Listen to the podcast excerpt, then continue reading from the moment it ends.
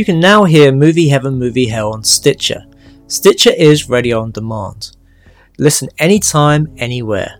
Stitcher is an award winning free app that lets you listen to all your favourite shows, plus discover from 20,000 news, entertainment, and sports shows. You can also create your own custom playlists. Stitcher is available on iOS, Android, Nook, iPad, and in over 4 million car dashboards. You can stream your favourite podcasts from Stitcher. Don't have Stitcher? Download it free today at Stitcher.com or in the App Store. And please leave us a review and rating on Stitcher. Thank you.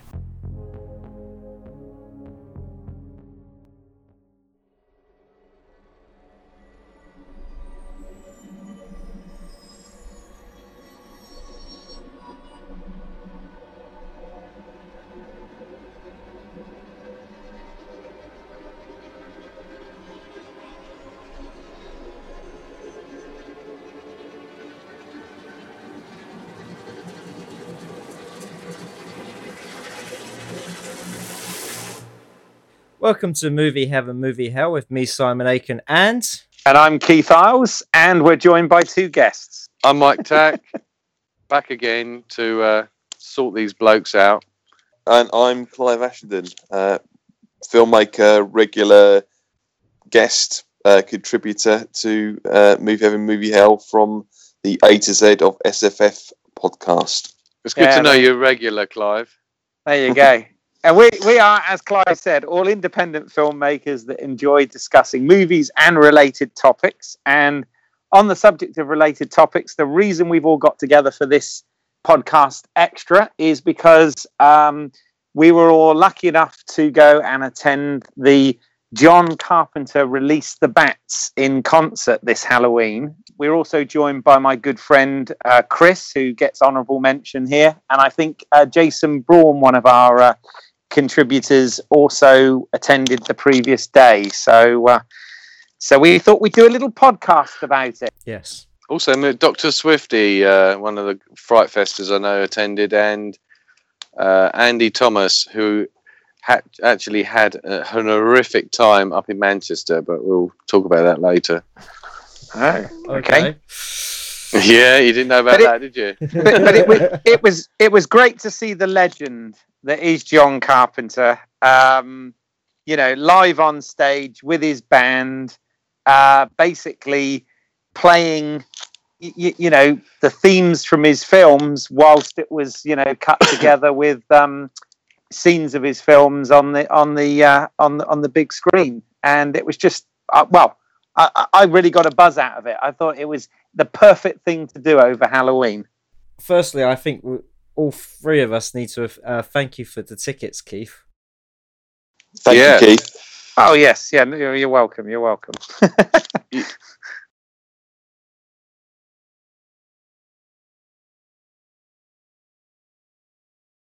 Joe, And uh, it was a it was a great night. Happy Halloween, guys. You're welcome. Did you pay for everyone, Keith? I thought it was only me you paid for. ah, there you go. There you go. No. Oh, he, he's going to want something, Simon. You know it. He's going to call that favour back in the future. Yeah, yeah. I'm making this film, and I need you all to help. Yeah. Yeah. Remember those tickets? yeah. Indeed. Indeed. no, but it was it was it was awesome to this. This was held at the uh, the Troxy um, Theatre in London, which is kind of a fairly old sort of Art Deco type um, building, wasn't it? It was quite an Yeah. interesting place where it Sit- was. situated in a interesting is another word for hellhole. You know what I mean? It's like the worst past worst part of the EastEnders. It's Ah. disgusting. Uh, I'm not used to that sort of filth, am I? There you go. I forgot we've got Mike on, so this particular edition is rated R for rowdy, right, Mike? Yeah. Yeehaw. yeah. So, Keith, what made you? Um, what prompted you to be this this fit of generosity when, when you saw it? Did you just did something just click inside you and you go, you know what, this is going to be one of the few chances we get to see this old geezer? Well, funny enough, uh, when we did, myself and Simon did a podcast extra where we had uh, Jason Braun as one of our um, guests, who's a uh, horror writer, uh, writes novels and screenplays, and is a regular Fright Fester as well. And um, afterwards, when we were having a drink, he mentioned that he was going to this, and I didn't even realize, you know. And I was like, "Oh wow, when's that?" And he said uh, it was Halloween, but the, the, the date was completely sold out. But because of popularity, they'd um, they they'd issued a second date. So when I got home, I got straight on the internet and uh, and got it sorted basically. And I thought, who are the people who want to go? Uh, you three guys were obvious, but also I knew my mate Chris uh, was a you know a massive fan of, of, of Carpenter and particularly likes his music and whatever.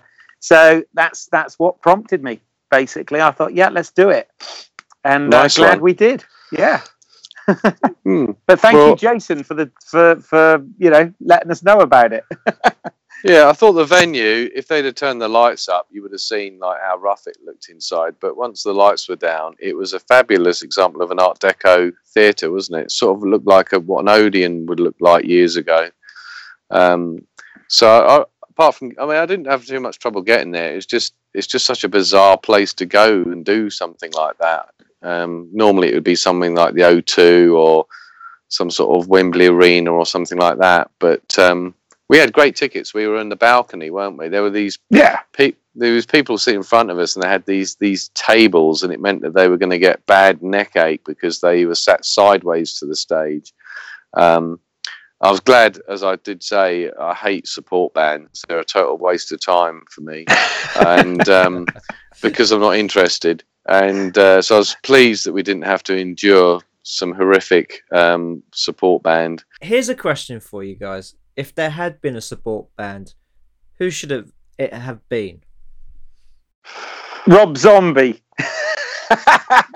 Well, actually, I would have liked That's that. no, no, his music. I like his music, so I would have liked that. Uh, or Alice Cooper. Um, that would have been quite good as well. that would well. have been relevant as well. Yeah, Yeah. absolutely. yeah, because he's been in one of his films, isn't he? He has. That's right. He's Mm. been in Prince of Darkness. in Um, fact, he was he was in one of the clips when he was doing the Prince of Darkness music. So yeah, yeah. So, so the format of the show was that um, it it was really nice because I mean I know it sounds stupid these days, but it was a live band. They they're all good musicians. Um, you know, there may be some. It was all even though there was electronics because obviously when he writes his music, he uses more than one keyboard. He he tracks up stuff, but he had his son, didn't he, on one of the other keyboards who was who was very good. That's right. Yeah, Cody Carpenter. it wa- it was good. Ba- basically, he he would um, he sort of went through most of his his filmography. Certainly, the filmography that he did the uh, the scores for. Um, plus, obviously, a, a tribute to uh, Morricone with with doing his um, his his thing intro. Um, Yeah. uh, but then he also he, he, he released an album with uh, some of unreleased movie music that he he sort of played in between those things to make it into sort of a full length concert, didn't it? Well, it's it's two albums now. Uh, Yeah. got- Lost he lost themes, isn't it? lost themes and lost themes. Well, lost themes one and two. I Uh, bought so Lost some of- Themes. Yeah? Yeah, I ordered it straight away after the gig. oh, there you go. I'm going to stick that. so he's achieved what he wanted, selling his album. Um, sorry, Clive. Carry on. No, I mean, I don't think that, that. I think maybe the original idea was that they were that some of some of the ones on the first album were ideas he'd had for themes for uh, for for films, but but he, you know, with the success of the first one, I think the second one it's it's it's more just sort of music that, that he's interested in making. So. Yeah. But uh, I, I, it, I thought it made for a nice contrast uh, with the filmic stuff. Um, I mean, Absolutely. it, it maybe would have been nice to have a bit more visually going on behind the band uh, on the screens when uh, when he was when they were playing the Lost themes, because obviously when they were playing this, the uh, excerpts from uh, from their films, uh, you know, the, the themes uh, from the fog or whatever, then they would have clips from the they would have montage clips from the films behind them. So yeah, yeah, but uh, yeah. but yeah, no, it, it, was. I mean, uh, I, I thought you know live they came across very well the, the new stuff.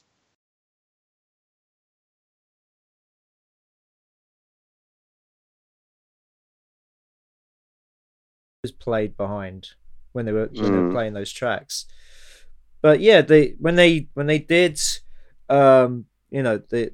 The, the, the music from the films it was it, it, it seemed to come alive a bit more than when they were doing uh, the stuff from the albums i mean i, I specifically like the bit where um, they all put sunglasses on for they live Yeah. yes, yeah, that that that was that was fun. I mean, they they live is is a great film, and uh, obviously, you know, it was always intended to be as well as a sort of sci-fi action film, but you know, obviously a a social satire and and commentary. But it, it I'd forgotten sort of even how much it resonates now to the point that not only did they have you know all those hidden messages in the advertising, but they had drones and I'd forgotten about that and I was like oh wow yes it is literally like like today I saw a comment on Facebook and someone put uh, a picture up there, and I, uh, there's some of my American friends, and I just said to them, I said, uh, I actually think the aliens would possibly do a better job of running the government than the two abysmal choices you've got at the moment.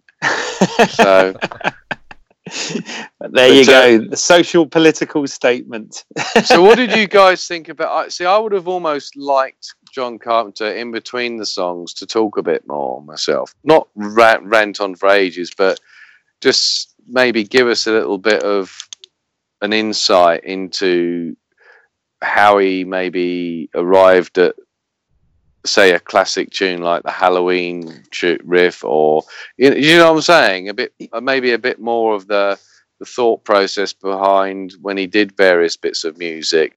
He sort Yeah. of he he didn't really talk that much, did he? He he had he, he almost was reading from a script, wasn't he? Was yeah just- well, he, he went the other extreme because because last halloween i went to a similar thing only i went with a, a girl i was seeing at the time um, to see alan howarth who is obviously one of his collaborators um, yeah, in a lot of his movies do a similar thing and it was uh, alan howarth doing uh, music over scenes from halloween's 2 through 6 and also uh, escape from new york. And uh, but he he kind of went the other extreme because he he he talked quite a bit about how he got involved in working with Carpenter and meeting Carpenter, which I found really interesting. But I could tell the girl I was with was getting kind of bored and thinking, "Oh, this is geek stuff. Get on with the music, will you?" Yeah, Sort of thing. So uh, yeah, it's it's a tricky one. it is a tricky. It's tricky. I would just like to add a. I mean, I saw when because I, got there earlier than you guys, um, because you told me to get there extremely early. Um, there was uh, people that were coming out the front with various bits and pieces, and apparently that was the meet and greet, which was what was it a hundred quid or something to meet John Carpenter and get him to Yeah, scribble on I, I'm, something. I'm sorry, guys. I failed you, didn't I? Well, I can understand it because he. I heard some. I don't know whether you told me, Keith, but they said that he was going to come over for Fright Fest one year, and then then we heard that apparently he was a, he was afraid of flying or some bullshit like yeah, that. I think it was And, um, Clive who told me that, or Simon. yeah, yeah. So it's like he he will come over here when he wants to. So, um, but that's one of the other things that struck me was that he was seemed to be really get enjoying himself, um, which a, a lot of recent sort of John Carpenter sort of interviews, he's looked a bit fucked off, hasn't he? So yeah, yeah. it was really nice to see him enjoying himself and getting a buzz because the crowd was it was a sellout Yeah. crowd, wasn't it? Yeah. They're really Oh, yeah, big time. appreciative. yeah yeah it was it was it was pretty packed and um uh yeah you can tell he and the band had a lot of fun doing that for sure I actually thought the music he played from his films it sort of fell in with my perception of what are his greatest films really. Um, apart from maybe Vampires was missed off, but I I can't remember what the music is. That's probably a bit more forgettable. But generally speaking, he touched for me. He touched upon everything that I love about John Carpenter's films. You know, he, there wasn't one there really. I don't think that that doesn't really you know stand up as a good movie.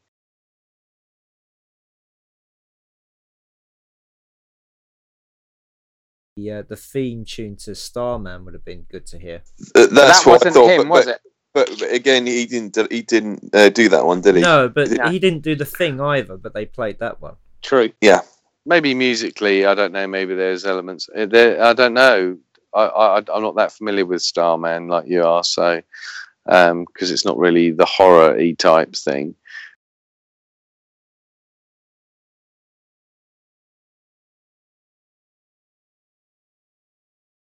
He's an alien being that's come from outer space and he's learning how to be human.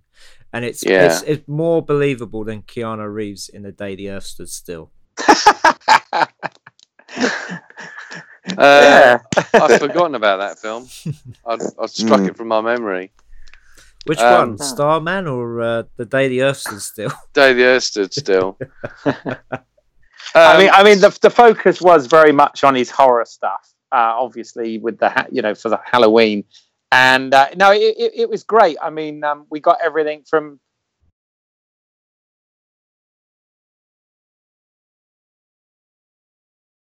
In the Mouth of Madness and The Fog. The rest were. You know, Prin- Prince of Prince Prince, of of Darkness. Darkness. Oh, Prince of Darkness. But I mean, you had Escape from New York. You had uh, Assault on Precinct 13. You had They Live. Yeah, they're no, all sort no, of uh, genre films. yeah, Mm. no, no Dark Star. No Uh, Dark Star. No. Thank God. They actually started up with the Assault on Precinct 13, which which that tune's been used in remixes and people that have done drum and bass and all that, haven't they? They've nicked that riff.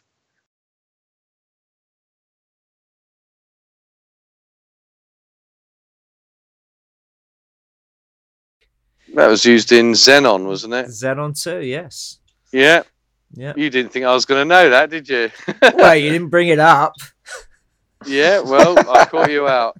Um, so it, I thought for my, me because I've been to a few gigs in my long years, and uh, that was a cracking gig. I enjoyed every second of it. I liked all the all of the the lost themes uh, because there's lots of the, the chord structures and things are very sort of heavy metal in in in the sort of you know the notes they use and things like that. So the, that's why I sort of like his music as you know even though it's keyboards. I mean, there's some good guitaring in it. I like I like the guitar player. He was pretty good, good at messing around with sustain and things, which I appreciate. So yeah. um, No, uh, it, it, it was a it was a great gig, and and this is the thing. I mean, when we talk about movies on these podcasts, we're often referencing the composers, and obviously, we all know as filmmakers how important music is to to, to the craft of filmmaking. And Mm. um, you, you, you know, there are there are a few exceptions, but not not many not many directors, you know, also compose their music and do the music as well. And he is he is certainly um, one of them that's always done that. And uh, well, we've we've got you know, another. really we, Keith, you, you realise you have another one on the line right now. yeah, I do. I do a bit. Mike. oh right, yeah, yeah, yeah. you, you remember him? The other, the other. Yeah, yeah. Oh yeah, I'm yeah. in He's the kind of same up there with. Carpenter, isn't he? Yeah. I'm beneath. uh, I'm beneath a piece of chewing gum on the sole of his shoe. That's where I am. Um, but no, that's why I I'm on the other it. foot. because I, I've got a, a musical, you know, affliction, and um, I've I've often used GarageBand just to knock out a few guitar riffs at the end of my little shorts, you know, just because I couldn't be bothered to get any library music or wait for someone to compose it. Um, I actually composed on the keyboard, on a MIDI keyboard, the creepy sort of soundtrack for um, the allotments, which I was quite pleased about because it had a bit of a zombie flesh eaters vibe. So it's something I'm going to do in the future. I think I do enjoy Yeah. messing around with synths because, especially if they're cheesy 80 synths, they always sound great.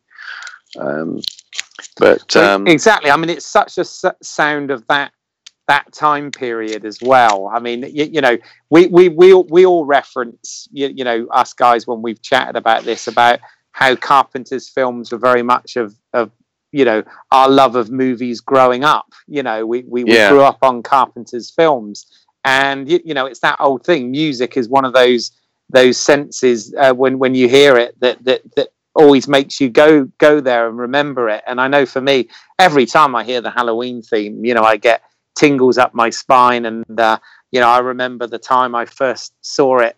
You know, when when I probably shouldn't have when I was a kid, but you, you know, and, how it freaked me out. well, his music is very creative. It's very unique, and it's his calling card that that ties in with his filmmaking. Um, and you know a John Carpenter film if you know if you're aware of his work. He has his style, and that's what I like. He's got his own style. He's not just some generic, you know, blockbuster type director.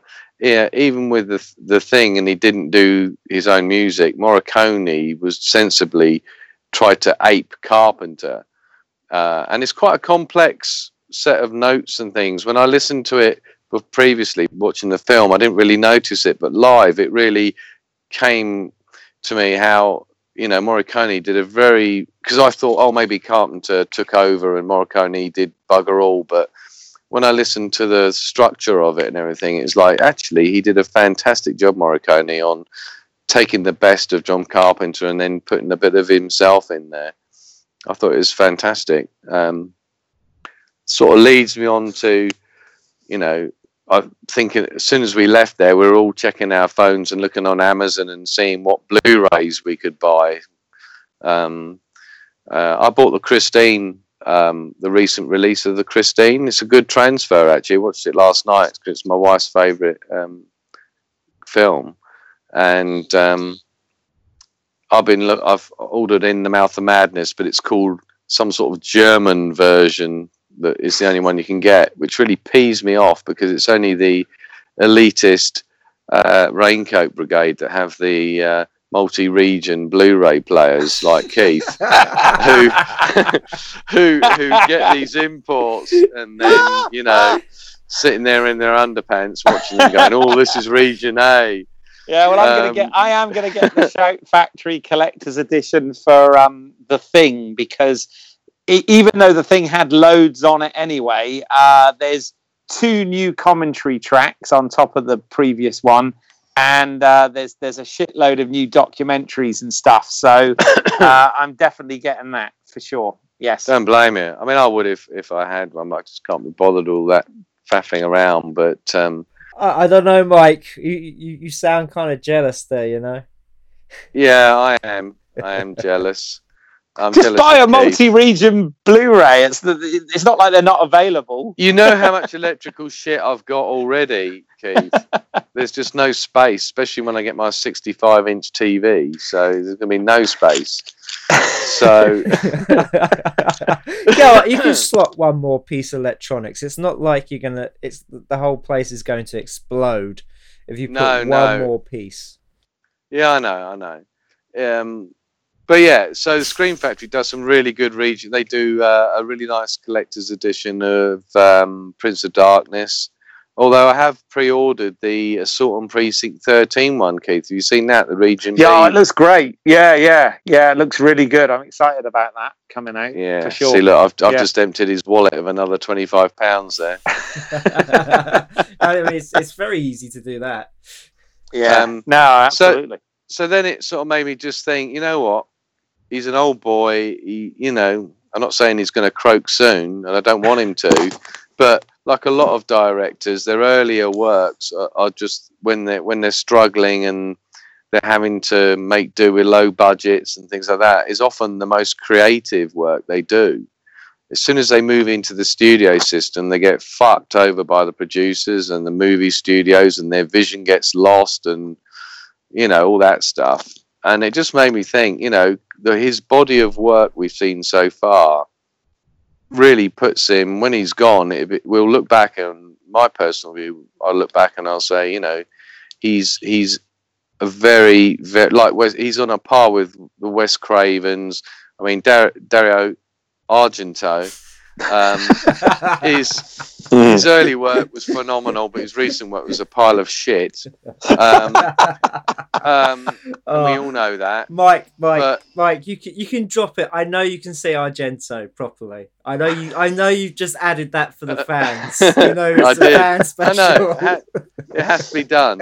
It's like these little Easter eggs. Um, so, so, so, what do you guys think? Because I think he's on a par with a Hitchcock or a De Palma in his own field and his genre. I think he's got, he's a director who literally can used to be able to sell a film just on his name because it's always John Carpenter's this or John Car, you know, even John Carpenter's Christine is written by Stephen King. You know, Hmm. um, what do you guys think about his body of work and the impression that you know he's left on cinema? Well, we we did do uh, one of our first podcasts. We we actually did do one on on John Carpenter when we got to see, and uh, I think from Simon and my picks on that, it kind of it kind of uh, cemented what you said, Mike, about a lot of his best work was some of his earlier work, and then later in his his career, um, it kind of went dropped off a little bit in terms of uh, of quality. Um, just you, you know that that was sort of apparent from the films that we picked for that. But um, but yeah, in terms of his legacy, um, I mean, you, you know, certainly, you, you know, like certainly, you know, comparison to to De Palma and whatever, then then then yeah, I think within his genre, um, you, you know, he will be remembered in that way. And well, hopefully he'll be around for a lot longer yet.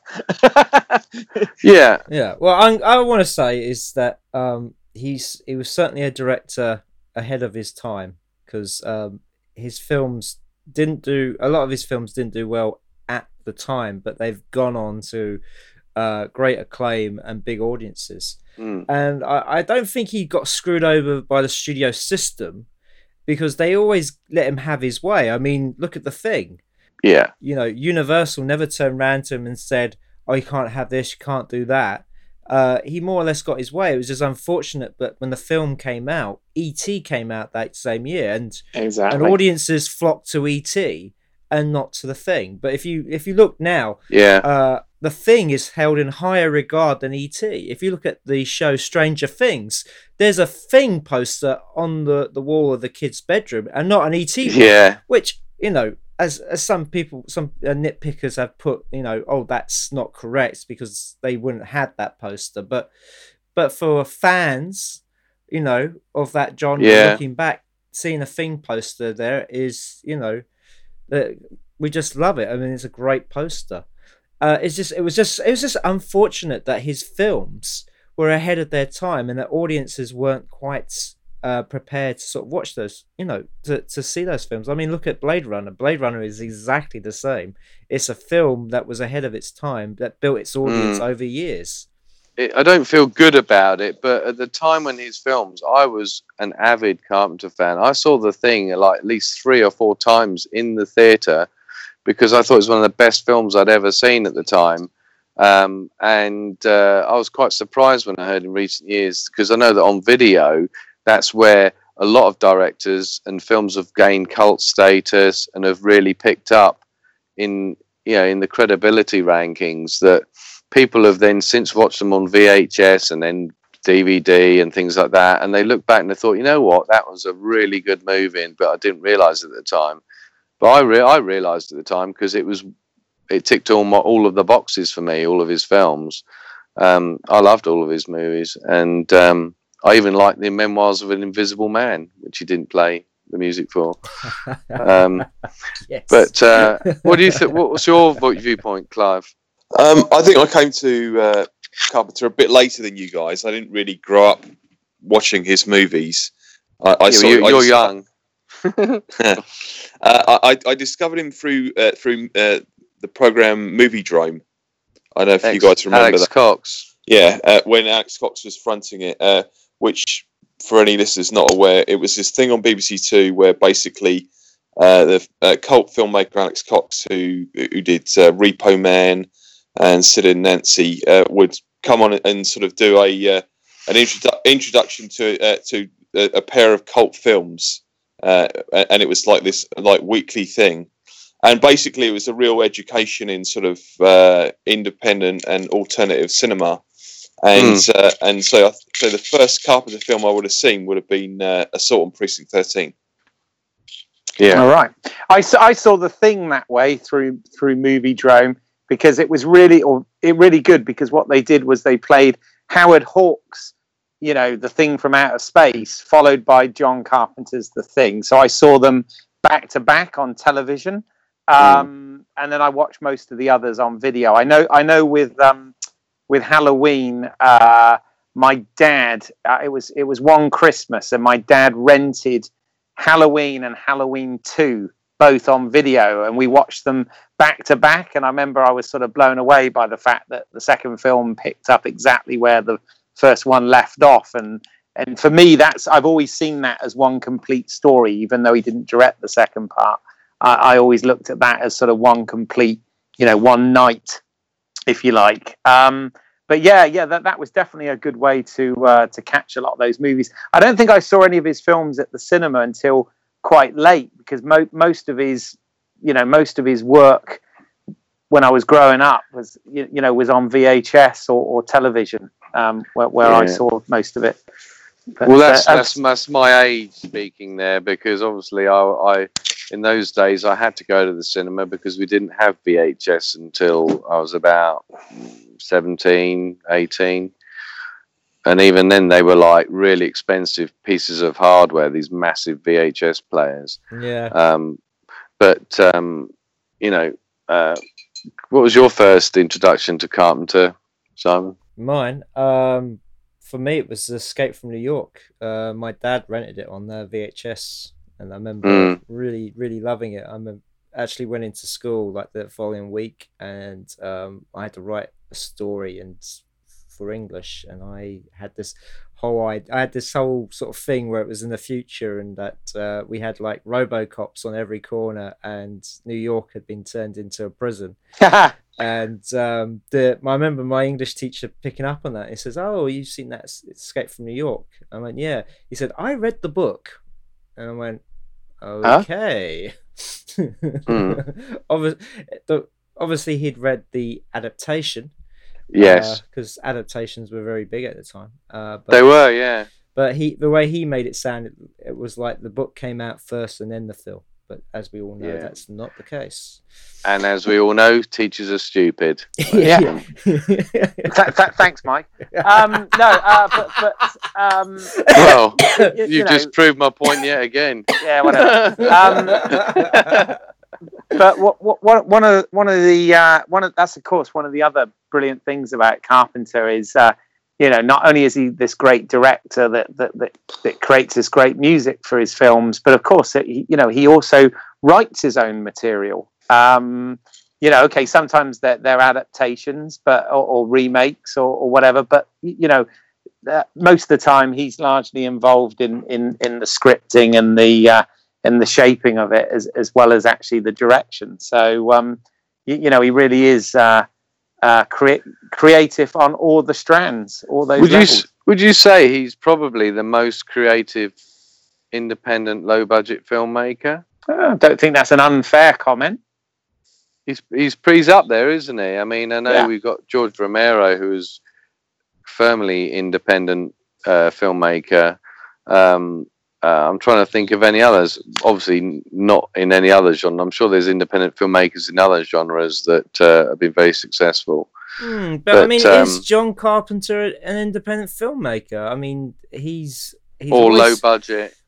low yeah. budget, but I mean, he's worked within the studio system. I mean, as we said, he's worked for Universal, he's worked for 20th Century Fox, and Yeah. even up to sort of you know recently, uh, his films have been re- re- released through studios. So it's, it's a bit hard to say he's independent. I would say he's um, you know the sole creator of stuff Yeah, you know he he writes the scripts he uh you know he he directs casts a big shadow over Yeah. his material, Yeah. doesn't he? yeah Yeah, oh, big time, and and also, and, I, and I, we discussed this on the on the Carpenter podcast that we did, but um, uh, I also think that a lot of credit. I mean, sadly, she is no longer with us, but um, you, you know, Debra when, Hill, when, yeah. when exactly when he worked with the producer Debra Hill when they were together, um, you, you know, she a lot of his best films she she was you know very very influential on as well and got involved in part of the writing for some of them as well I totally agree with that because, like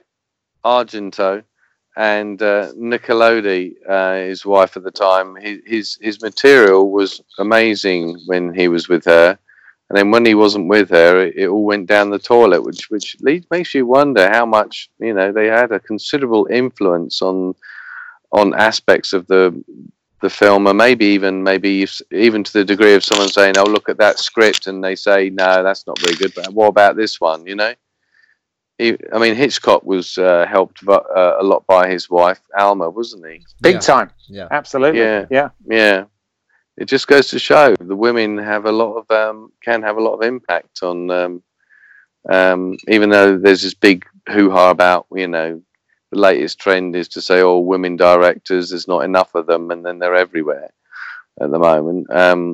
It, they they st- they still had an impact even though Yeah. the the main person carrying the films was I don't know their partner or their husband or whatever. Yeah. I I, mean, we had it. We, we had point. it with we had it with Gale Anne, Hurd, and Cameron as well. you Yeah, know, on, on yeah. his early, earlier work. Um, Mm. and you, you know, obviously she's producing like The Walking Dead now, and she's plenty of other things. But um, you, you, you know, uh, def, definitely some of those partnerships when the combination's right can work really well. Mm. You know. It seems to be almost genre specific as well, doesn't it? It's in the sort of genre we like and we enjoy. Those sort of partnerships seems to have flourished, haven't they? Interesting. Yeah, absolutely. So when when John Carpenter dies and you know they release a box set with everything on on Region A, you'll be buying it, won't you? well, you know, I, I hope I hope we don't face that day for a long while, but uh, but um, certainly, uh, you know, he, he's another one that if if you do like the home media stuff, um, Carpenter contributes to quite a lot of his films because most of them he's done uh, commentaries on. Often, Yeah. when he gets his buddy Kurt Russell with him, they can be quite amusing commentaries uh, when the pair of them get together. Uh, Mm. By the way, what are your thoughts on this? You know, again, we, we mentioned They Live, and you know, it was good to see um, the footage from that, and I always enjoyed They Live. But um, do you always feel it would have been, you know, had it been Kurt Russell, it would have just elevated the film that little bit more? Uh, I don't agree.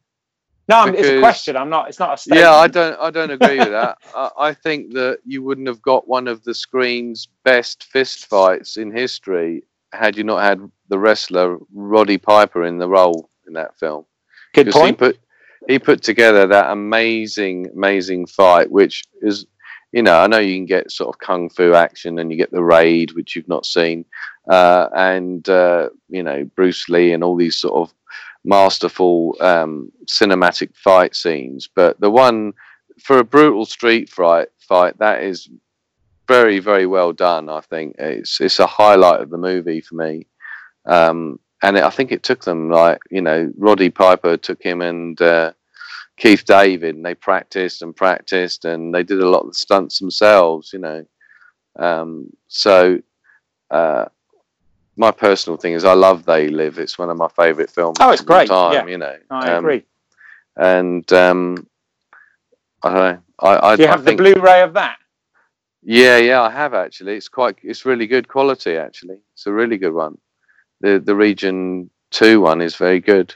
Um, luckily, I met Roddy Piper the year before he uh, his untimely demise, and he's a lovely chap, really nice guy.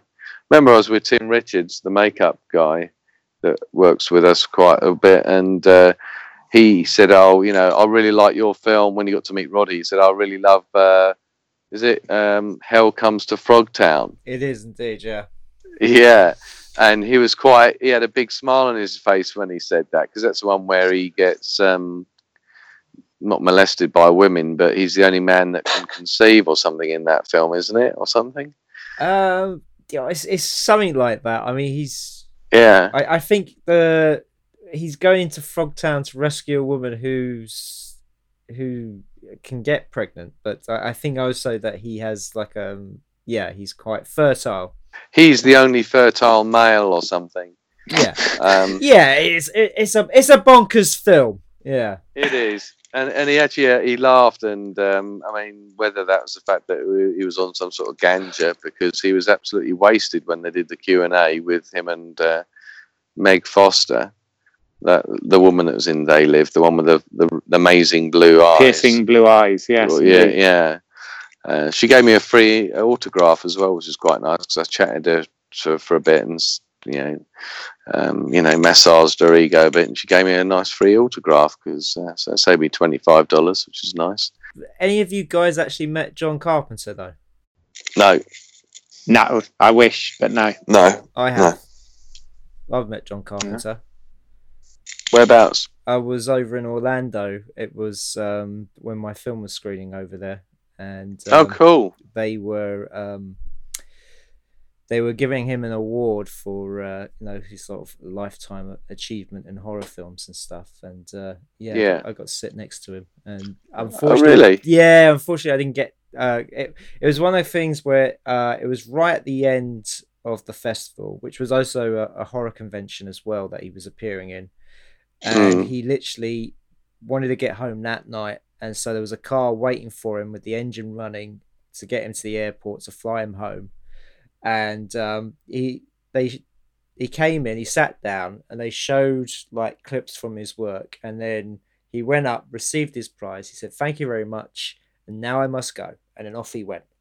And um, I think what we saw uh, on stage with, you know, sort of not much. He didn't say that much. I think it was kind of true when he's um, when he accepted his prize. I don't think we were going to get a long speech anyway, even if the engine was running. So I think that's just how he is. I think he just um, he doesn't go into long speeches or talks a lot. He's just very, I guess, to the point. Hmm. He, well, he does on his commentaries though, in his interviews. He seems quite open and up for it, but maybe he's getting Yeah. paid.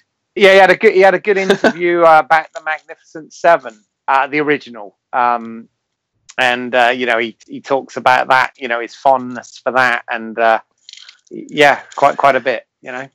So, Hmm. um, hmm. So, I mean, I think Simon frightened him off. He was sat next to him, thinking, "Oh my god, I've got this bloke that's staring at me all the time, and I need to get out of here quick." Getting stalked by this Brit. well, that was that was the only time I saw him at the festival. To the truth, um, I wasn't able to get into his Q and A, but uh, I hear he got asked his the, the normal question he always gets asked, which is, "What do you Mm. think of your re- the films, the remakes of your films?" Which he always replies with, "Well, uh, as as long as they pay me, I'm quite happy." Well, which is fair enough. Well, uh, interestingly, I, when I watched the Christine the other night, I then watched some of the making of behind the scenes stuff, and in that he said it was actually one of his smoothest productions ever. Um, they said they had like 21 different cars for that film, you know, because the cars get crushed and Mm. mashed and smashed. Um, and he said, yeah, it was it was easy. It was like the easiest gig he's ever done. You know, even though it was quite a big studio finance production, they brought him in because apparently he was coming in off the back of a flop because he had a because the, the the thing was not very successful. It sounds actually- so bizarre now, doesn't it? yeah, they actually had access to the book from because they actually had the script or the or the manuscript of Christine. So they actually were in production before the book became the number one bestseller on a hardback. And they actually said the film was out when the paperback was then just released. So um, they had a big uh, jump on on the marketplace with that film.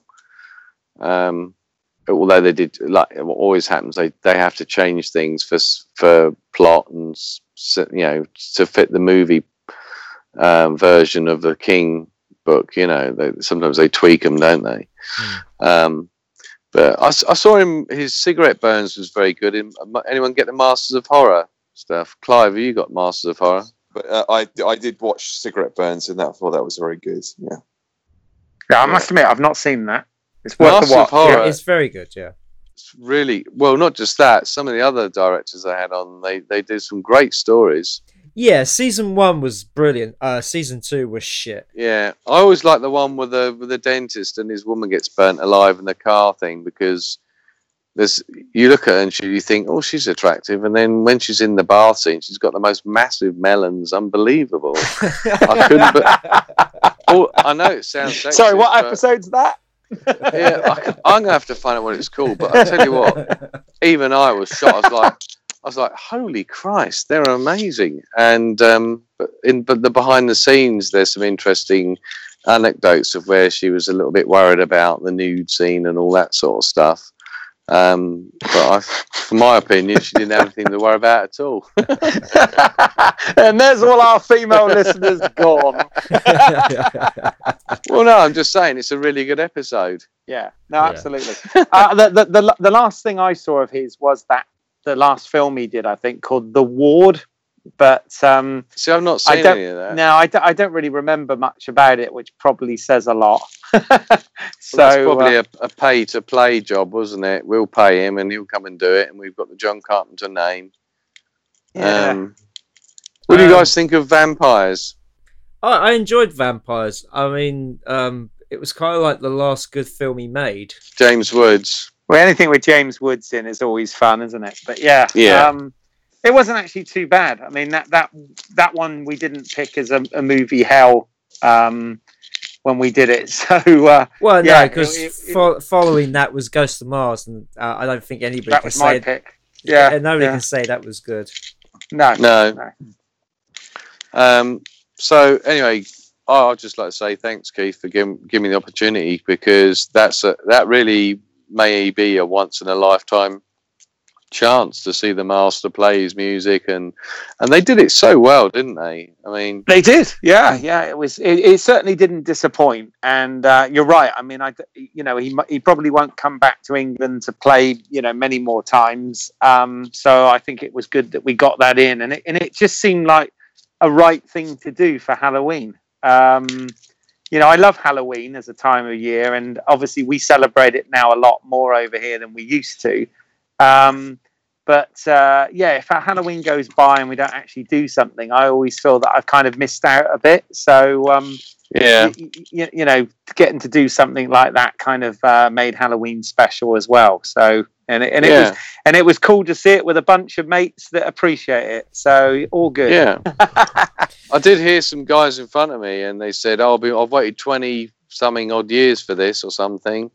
So I don't know what he meant particularly by that, unless he meant to see John Carpenter in the flesh or something. But uh, they were, everyone was really uh, appreciative, weren't they? I mean, there's all sorts of people there, weren't there? There's Mm. quite a few people with their partners, and um, it was quite civilized and everything. Um, oh yeah, going back to this, my friend um, Andrew Thomas he went to Manchester, the gig in Manchester, and he said it was so bad, the crush, they didn't have a balcony. It was all one level. People had such an appalling view. He said he only heard about two songs, and then lots of people just left en masse because they just couldn't.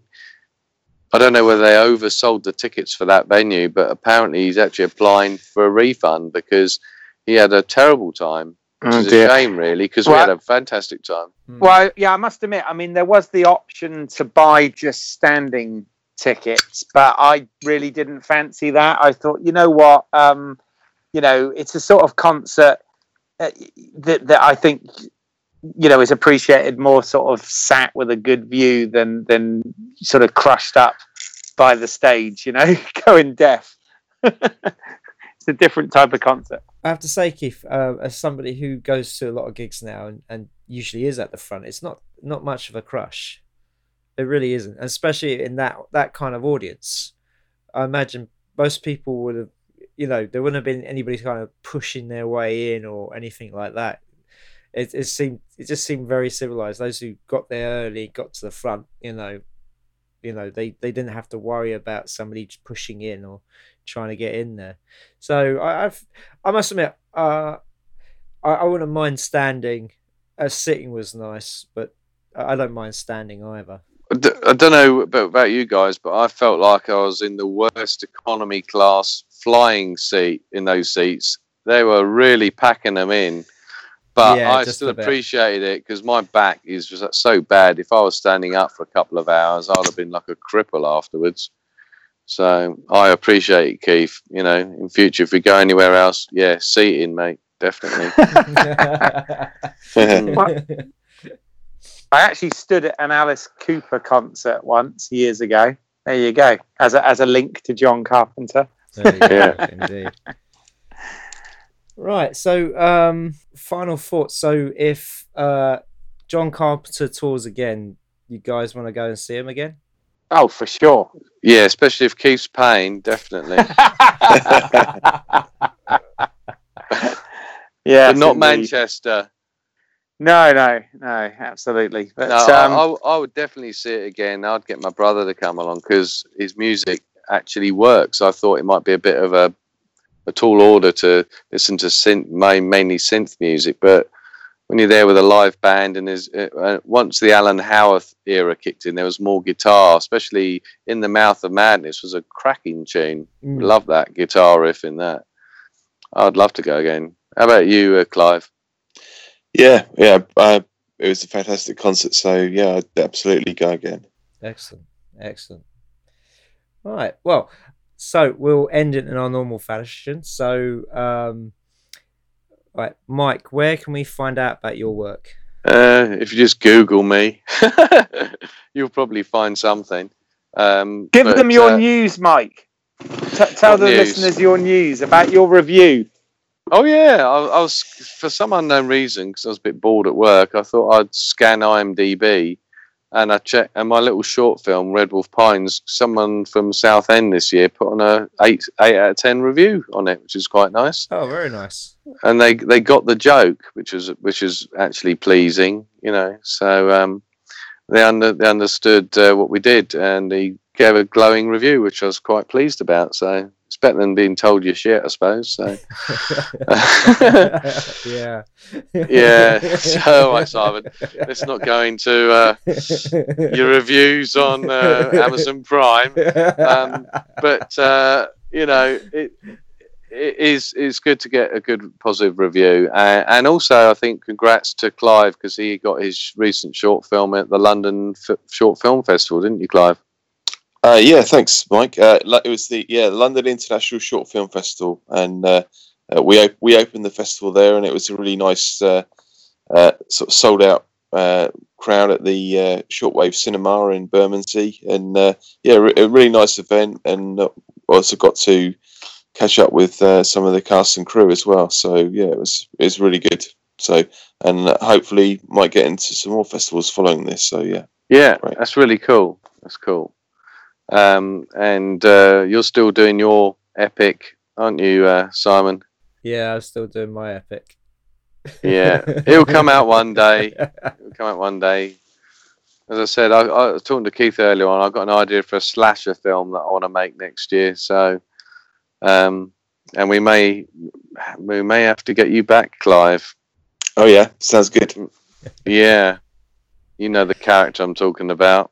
I think so. Yeah. Yeah. So, but I'm gonna I'm gonna work on a script and I'm gonna knock a script out and then I'll get Keith to make it sound good afterwards. I, I hope you're going to charge him for that, Keith. Oh, you know, no. Well, it depends. Depends how big a role I've got in it. Yeah, well, he'll come back. The rewrite will come back with him with like you know ninety percent of the screen time probably. Uh, As long as I get to Oh. kill you in a nasty way, Keith, that's all I'm bothered. Oh, well, that's, that, that usually happens. Yeah. That's a given. Yeah. Anyway, so if you go to apocalypticconservatory.com, you can check out my shorts and uh, not my my normal shorts I wear under my trousers, but the short films. You can check all that that deviant action going on there. Uh, how about how about you, uh, Clive? Uh, if you want to check out my uh, short films, uh, the most recent ones, uh, if you go to vimeo.com and put in my name, Clive Ashenden, you'll find them. Um, and if you're curious about uh, the podcast I do with Rob Wickings, that's the A to Z of SFF, and you'll find that at the A to Z of S at A to Z of SFF.com. Excellent. And Keith, where can we find your work? Yeah, uh, well, first of all, if anybody listened to the Halloween podcast that I hosted, apologies that I missed this part completely because I got I listened to it. by work. But uh, so yeah, but um, yeah, if you go to YouTube and put in British Isle, spelled E Y L E S, uh, there are short films on there that I've written, produced, and directed that you can watch. And as always, you can find my work at independentrunnings.com. Uh, you can listen to this podcast on uh, iTunes, Stitcher, YouTube, and all other good uh, podcast providers. Uh, you can follow us on Facebook and Twitter. Just search Movie Heaven, Movie Hell. And uh, if you go to iTunes or Stitcher, please leave us a review and a rating. It helps get spread the word. Yeah, spread the word, share. Even if it's more Mike's a sexist pig, that's fine. I'm, Yeah, I, I'm sure you get that on your podcast, Mike. I think I think Yeah, there's actually a I podcast to. called that, isn't there? The sexist pigs. Yeah. Sex Sexist pig cast. yeah. oink oink. Oink. Yeah. Yeah. Yeah. Uh, oh, well, thanks for inviting us on, fellas. All right, guys. Yes. Yeah, it's been Fun. fun. Cheers. yes. Thanks for Okay. having us on. Yes. Bye. All right. All right. Bye now.